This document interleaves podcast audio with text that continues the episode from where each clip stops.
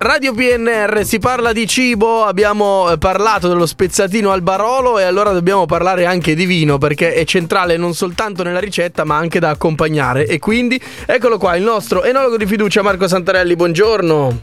Ciao carissimi, ciao Davide, ciao Elia e ben ritrovati a tutti. Sì, Elia è fuori onda, lo sai che lui non si fa troppo vedere, ecco.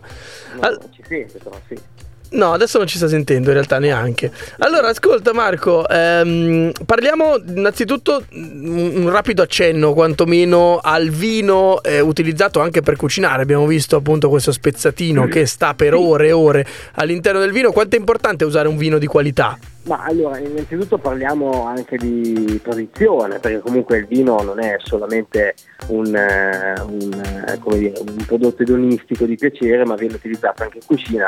Penso che chiunque si ricordi che la nonna aveva sicuramente una ricetta dove utilizzava il vino, che poteva essere sia utilizzato per preparare ad esempio dei secondi, come in questo caso de- dello spezzatino di cui stavate parlando voi prima, o addirittura anche dei dolci, perché sappiamo che in una tradizione di canestrelletti o di canestrelli del Basso Piemonte, soprattutto dalla zona Novi e Gavi, viene utilizzato il vino bianco.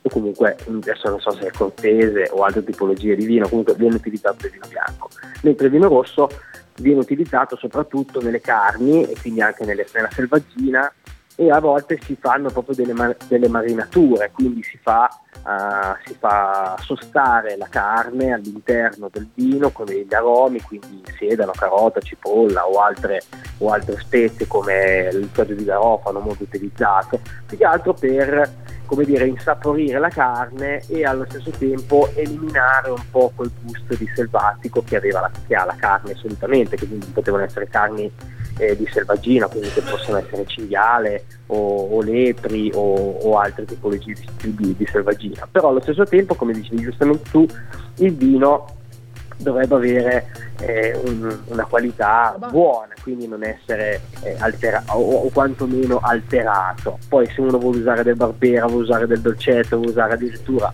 del Barolo, come in questo caso eh, di, di, cui avete parlato voi dello spettattino, si può tranquillamente fare. Ok, certo, e infatti proprio come, come, in questo caso. E invece per quanto riguarda il vino da associare a un piatto del genere, parliamo quindi di carne molto speziata e già, come dicevi tu, anche stata un bel po' nel, nel Barolo, che cosa possiamo associare e perché?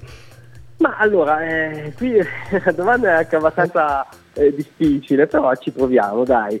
Eh, io devo essere sincero, abbinerei un, un, dolcetto, però un dolcetto non delle nostre zone, abbinerei un dolcetto di Dogliani e quindi rimaniamo sempre in zona Langa, quindi un dolcetto che eh, è un, tra virgolette un po' più esuberante, quindi non è ehm, come dire, fine, un po' più eh, fruttato come, come, il nostro di Ovada, è solitamente un dolcetto un po' più elegante, un po' più eh, esuberante, come dicevo prima, quindi ha una struttura un po' più lunga e questo sicuramente potrebbe accompagnare il, lo spezzatino di cui, potete, di cui state parlando adesso. Ecco.